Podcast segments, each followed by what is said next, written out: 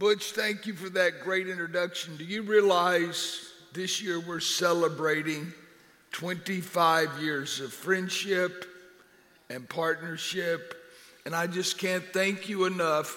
Maranatha is probably one of the largest supporting churches for world help throughout all the years, and only eternity is going to reveal what you've accomplished for the kingdom, especially uh, in Asia, where you've trained all those leaders and church planters. So thank you and happy anniversary, old man.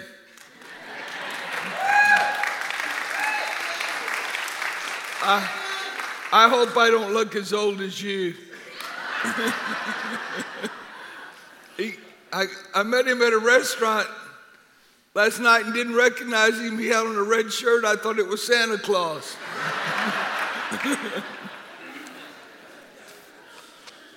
we, uh, we love you, Butch, and we love Maranatha. I'm so excited to be here. Of course, I'm a cancer survivor, so I'm excited to be anywhere today. But thank you. Yes, I, I remember the days the doctor gave me that dreaded news that I had cancer, I would not survive, go home and put my affairs in order. I was uh, pretty depressed. They said we need to operate immediately. After the operation, they removed a five pound tumor from off my heart and lungs and said if they'd waited another week, it would have been too late. And a year and a half radiation and chemotherapy, 18 surgeries, many days near death's door. The doctors told me I was uh, going to survive, that I was in remission. Aren't you glad doctors are sometimes wrong? I, I know I am, yes. And so I'm here today and really happy to be celebrating our anniversary with Maranatha. Last week, I was in Ukraine and I was so excited. When I got to the border, I saw a 40 foot container filled with 100,000 pounds of food going to Kiev from World Help. And uh, to, to know that we had a network of churches and pastors in that capital city that would have it distributed within a day and be helping thousands. And to know that that wasn't our first container into Ukraine, but it was our 17th container in the last uh, three months. And we are working diligently to keep people alive, mostly women and children, because the men are fighting and dying in an unexplainable war. And all I just want to thank you for your support that allows us to do those kinds of ministries and thank you for the lives that you are saving and keep praying for Ukraine. 80% of the country professes to be Christian, and Christians are being persecuted uh, in Ukraine. So please, please pray for our World Help team and our World Help partners as we continue to minister help and hope to them. During COVID, I decided to write a book about all the Christians that I've met around the world who have been persecuted. And uh, it's entitled If I Die. I'll explain that title in a moment. Someone came by before the service and saw it and said, What do you mean, if I die? We're all going to die. Well, yes, but uh, this, I'll explain the title in just a minute, it'll make sense. But uh, I'm on a book tour, traveling to churches around the country and making this book available uh, and asking for prayer and support for the persecuted Christians around the world. They've asked me, would I be their advocate and would I tell their story? And so I've done that. And the book's available out, out in the foyer after the service for a gift of any amount. That's because my son told me, he said, Dad, Don't charge people for your books. Nobody's going to buy your books. I said, Son, that's not a very nice thing to say. He said, No, really, Dad. He said, I saw your wide book on, on Amazon for a quarter. He said, and it was autographed. How, how embarrassing that is, Dad. He said, just give them away. Well, we're giving them away today for a gift of any amount, and 100% of the proceeds is going to go to the persecuted church. I don't receive a dime, and uh, we're sending it to the persecuted church. And so I'm I'm not above begging for the persecuted church, so I'm begging you today to please, please go back, get a copy, and be as generous as you possibly can. Uh, we accept cash, we accept check, we accept credit card, we got QR codes, we, whatever you got, we got it. and uh, I just, I just pray uh, that you'll help us today. I, I remember the first Sunday of the book tour. I was nervous about, about this. I said, Lord, are you sure you want me to just do this? And, and after the service, I was sitting back at the table to sign books, and the first person that came through wrote a check and put it in the basket, and I was signed it and when he walked away, I looked and it was a check for $1,000. And I, I have to believe, since this is one of the most generous churches we partner with, that if you'll just pray and ask God what He wants you to do, I just have to believe we can make an impact for persecuted believers around the world. Let me read to you one page in the prologue that will explain the title. Um, so, someone suggested, Vernon, you ought to give them their choice of purchasing your book or you reading it to them. He said, I, I think you could raise more money that way. Let me read this to you. One page. I met Ping several years ago on a trip to Vietnam. Her story of persecution is the kind that haunts you for days and weeks later. In some respects, it still haunts me today. I will never forget the look on her face as she recounted the abuse and torture she had endured for being a faithful follower of Jesus Christ. This 34 year old woman had once been a Buddhist and lived in a monastery. She had been sick for many years, and when Ping accepted Christ, she was immediately healed from her disease. She is now an evangelist and church planter. And when I met her, she had started six churches and had 47 new churches developing. This young woman had been arrested six times by the secret police. She suffers continuous persecution. She was beaten numerous times, detained for weeks at a time, and fined the equivalent of $250, which is six months' salary. The police beat her on the head every day for two weeks until she almost died. When she survived, they decided to tie her hands together and throw her overboard from the boat into the river. Once again, she miraculously survived. The police then forced her to march up and down a mountain for days. She said when she could no longer stand the beatings, she would pray and ask God for strength. One day, the police publicly humiliated her by tearing off her shirt and parading her through the streets. And she stood in that public gathering half naked with her hands tied behind her back and said, I live for Jesus Christ.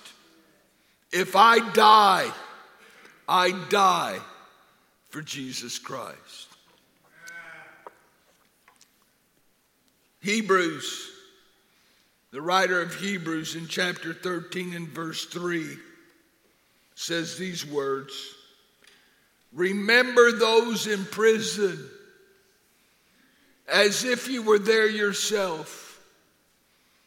Remember also those being mistreated as if you felt their pain in your own bodies. I'm going to ask us to try and put ourselves in the place of these persecuted believers and do what the author of Hebrews has asked us to do to remember them as if we were there ourselves and remember their treatment as if we were being mistreated ourselves. I was in Poland also last week and spent a day in Auschwitz. One million Jews were killed at Auschwitz and cremated. And there was a sign that said, Never again. Never again. Dietrich Bonhoeffer, a German Lutheran pastor, wrote these words in 1937 when he said, When Christ calls a man, he bids him come and die. And how could he have known that he himself would be hanged in a Nazi concentration camp? His only crime was he was a Christian. The persecution of Christians around the world is more severe right now today than it's ever been in history. Mainly because of communism, the 20th century saw more martyrs in the, than the previous 19 centuries combined, if you can believe that. In Sudan, Christians are enslaved. In Iran, they're assassinated. In China, they're beaten to death. In more than 60 countries worldwide, Christians are harassed, abused, arrested, tortured, even executed, specifically because of their faith. It's estimated, of course, we don't know the exact number, but it's estimated that every five minutes a Christian is killed for their faith. That's an average of 105 thousand believers are killed each year for simply being a Christian. And that means in the past 10 years, we've seen one million martyrs. And I'm here to say to us this morning a million martyrs is more than enough. These are not wild rumors, nor are they simply Christians who suffer from war or tyranny but hundreds of millions of Christians are suffering simply because of what they believe. The reason your church is training church planters in Thailand instead of China is that it will cost those pastors their life if they're caught having church planting training in China. In many ways, Jesus was a martyr. He left his home in glory, came to this earth, and died willingly for his beliefs. Stephen, considered the first martyr of the church, was stoned to death. James was beheaded. Philip was scourged and crucified. Matthew was slain with an axe. James the Less had his brains beaten out. Matthias was stoned and beheaded. Andrew was crucified on an X shaped cross. Mark was dragged in pieces. Peter was crucified upside down. Paul was beheaded. Jude was crucified. Bartholomew was crucified. Thomas was thrust through with a spear. Luke was hanged on an olive tree and Simon was crucified. All of the disciples, except one, John the Beloved, he was the only disciple that escaped violent death. One authority writes Christian persecution did not stop with the deaths of the apostles. It has continued throughout the centuries and grown dramatically in the past few decades. But make no mistake, Christian persecution is increasing, and in one way or another, it affects us all. My friend Mark Batterson, who pastors just a few blocks from the United States Capitol in Washington, in the introduction of his book, Play the Man, he tells the gripping story of the martyrdom of Polycarp, one of the early church fathers. And on February 23rd, AD 155, in Smyrna, Greece, he says, like Jesus entering Jerusalem, Polycarp was led into the city of Smyrna on a donkey. The Roman proconsul implored Polycarp to recant. He said, Swear by the genius of Caesar. And Polycarp held his tongue. He held his ground, and the proconsul prodded, saying, Swear, and I will release thee. Revile the Christ. Polycarp responded, with those words that have lived down through the centuries when he said, 80 and six years have I served him, and he has done me no wrong. How then can I blaspheme my king who has saved me? The die was cast. Polycarp was led to the center of the Colosseum where three times the proconsul announced Polycarp has professed himself to be a Christian, and the bloodthirsty crowd chanted for death by beast, but the proconsul opted for fire.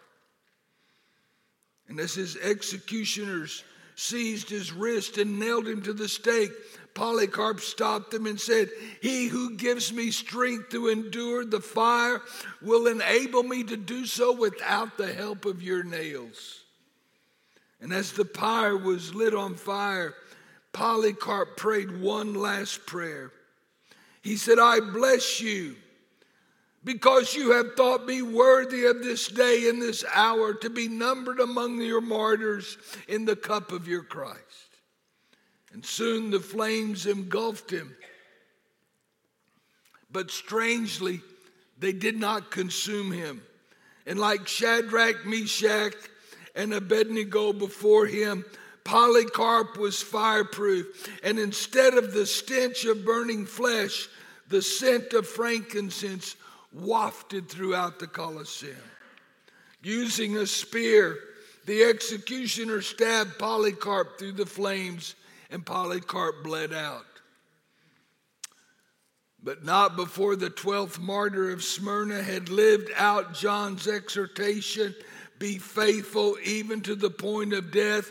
And Polycarp died fearlessly and faithfully, and the way he died forever changed the way those eyewitnesses lived.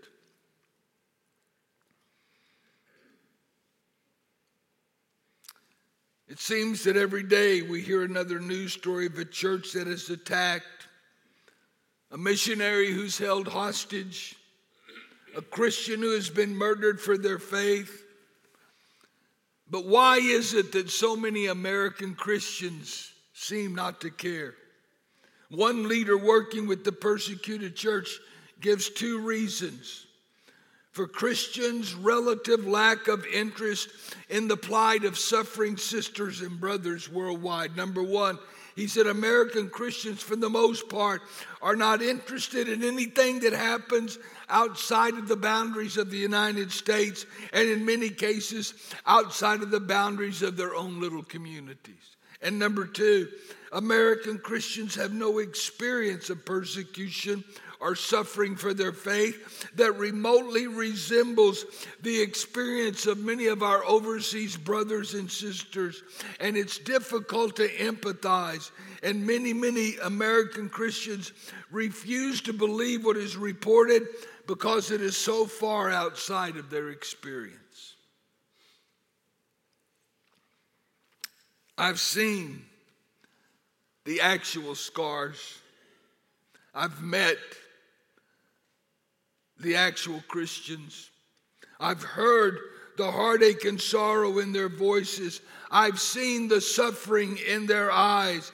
It's an unforgettable picture that is etched on my heart and in my mind forever. And I hope that God never allows me to forget. And although we live in a world of disbelief and mistrust, we as Christians cannot afford to be skeptics about persecution. It's real and it's happening all around us. I know it's not a pleasant topic. I'd much rather be speaking to you about some uplifting principle of the scripture that would encourage us all.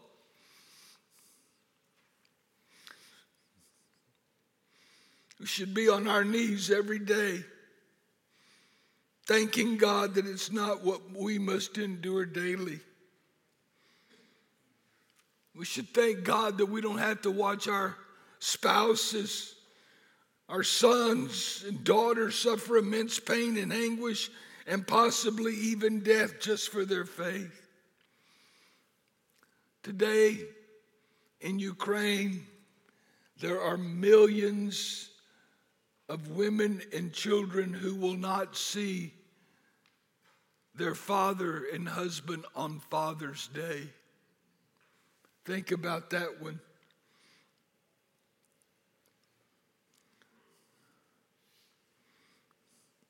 How are we as Christians to respond to a persecuted church? Does persecution really affect us? What is our responsibility to the persecuted church? What can we learn from the persecuted church? How can we embrace the suffering church? Someone suggested that when trying to make sense of persecution and martyrdom, four key reasons are usually given. Number one, persecution purifies the church. There are no non- nominal believers in the persecuted church. There are no Sunday morning attenders in the persecuted church. There are no casual Christians in the persecuted church. It's life or death. Persecution unifies the church. There are no disputes over minor doctrinal issues in the persecuted church. They don't argue about which version of the scriptures to use. They're grateful just to hold a Bible, let alone to own one. There are no struggles for power in the persecuted church. Number three, persecution strengthens the church. Believers in the persecuted church are courageous and bold because every day they are compelled to take a stand for Jesus Christ. When he was alive, my friend Samuel Lamb, one of the leaders of the Chinese house church movement, told me, Vernon, please do not pray for the persecution to stop. I said, Why? He said, The more persecution, the more people come to Christ.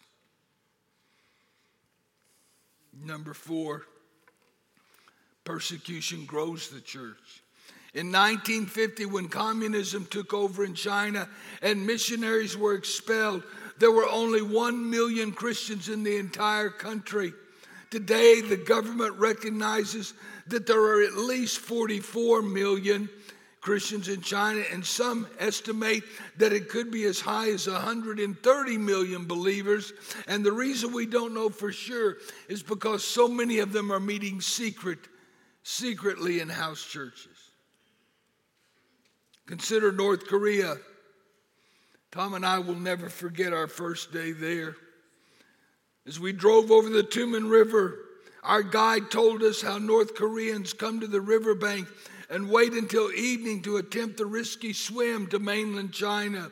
The border guards have orders to shoot on sight and anyone attempting to cross the border illegally is subject to execution. Our guide then added, almost as an afterthought, the Tumen River has probably witnessed more deaths than any other river in the world. Nowhere is persecution more severe than North Korea. I'm not even able to share with you many of the atrocities committed against these believers, especially the stories of how hundreds of Christ followers are executed every year. In one instance, when a group of church leaders would not reject Christ, the police directed that a bulldozer be driven over them, crushing them to death. A government is rounding up entire families, up to three generations, and throwing them into labor camps. A believer can be sentenced up to 15 years in a labor camp just for owning a Bible or singing a hymn or praying, all three of which we've done this morning. And it's estimated that more than 25% of all the believers in North Korea are in a prison labor camp. And since most of the Christians die within three years, it's not a 15 year sentence, it's a life sentence, a death sentence. And so many of the Christians that go into those labor camps never come out. They're starved, they're beaten, they're tortured. Young boys are mutilated and dismembered, young girls are systematically raped. Can you imagine? For 20 consecutive years, North Korea has been ranked the most oppressive place in the world for Christians. And though exact numbers are difficult to confirm, it's estimated that there are 300,000 Christians in North Korea, and 70,000 are believed to be held in political labor camps, which means 25% of all the Christians in that country are in prison. I don't pretend to understand even a fraction of what these people are going through, but I know if I were in their shoes, I would want to know that someone somewhere cared about me. North Korea needs Bibles, they need more churches, they need training. And I believe God is challenging you and me today to respond to believers like the ones in North Korea. It's long past time for feeling shocked or even sorry for Christians. It's time to act. Christians all across the world must come to the aid of those who are suffering persecution because of their religious belief. My late friend Luis Palau said, How many more Christians will have to suffer and die before we realize that it is our job to try to stop these atrocities. We are often so caught up with our own petty problems that we don't make time to think about the Christians that are bleeding and dying across the world. He said, There's so much that needs to be done. They need to have training to plant churches. In India alone, there are 500,000 villages without a church of any kind. They need to have buildings in which to meet. The Hindus in Asia say, if your God is so great, why don't you have a place to worship Him? They need more Bibles. Millions of Christians around the world have never even seen a Bible. They need prayer because nothing of eternal significance is ever accomplished apart from prayer. And they need us to follow their example because the persecuted church doesn't understand our lifestyle. The persecuted church does not understand our materialism and selfishness and prayerlessness. It's a mystery to them how they can have so very little and love God so very much. And they look at us, and it appears to them that we have so very much, and compared to them, love God so very little. And I say to you this morning if the believers in North Korea, India, and China, and Vietnam, and all around the world are willing to die for Jesus Christ, surely we should be willing to live for Jesus Christ. In 1 John 3 17, in the message translation, we read these words that are so timely for us today. If you see some brother or sister in need and have the means to do something about it, but turn a cold shoulder and do nothing, what happens to God's love? It disappears. And you made it disappear. My dear children, let's not just talk about love. Let's practice real love. And in the words of the famous British abolitionist that brought an end to slavery in Great Britain long before America, the famous British abolitionist William Wilberforce made this statement that I think we can apply to the persecuted believers. You can choose to look the other way, but you can never again say that you did not know.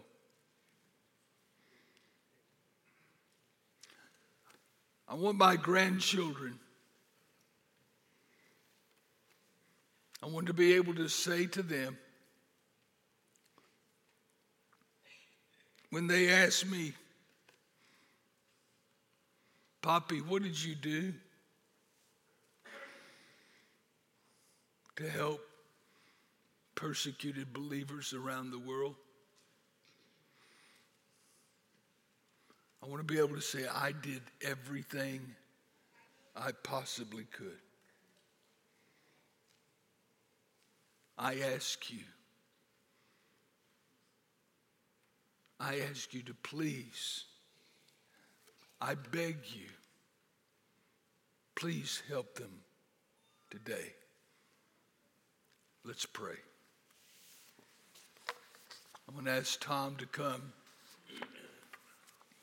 and lead us in prayer for the persecuted church. As we close our eyes and we finish this service in prayer, would you take just a moment and place yourself in one of those countries that Vernon talked about today? Maybe China, India, North Korea, Cuba. And you're there and you don't have the opportunity to come as we've done today and worship and pray and sing and open our Bibles.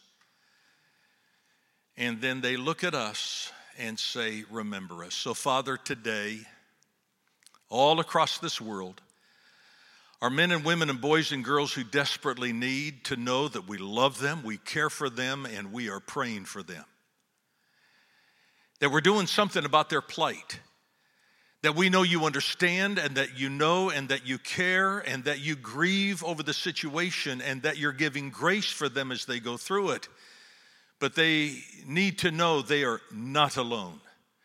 So today, in Iraq and Iran, in so many places where they're unable to worship you freely. We pray for them.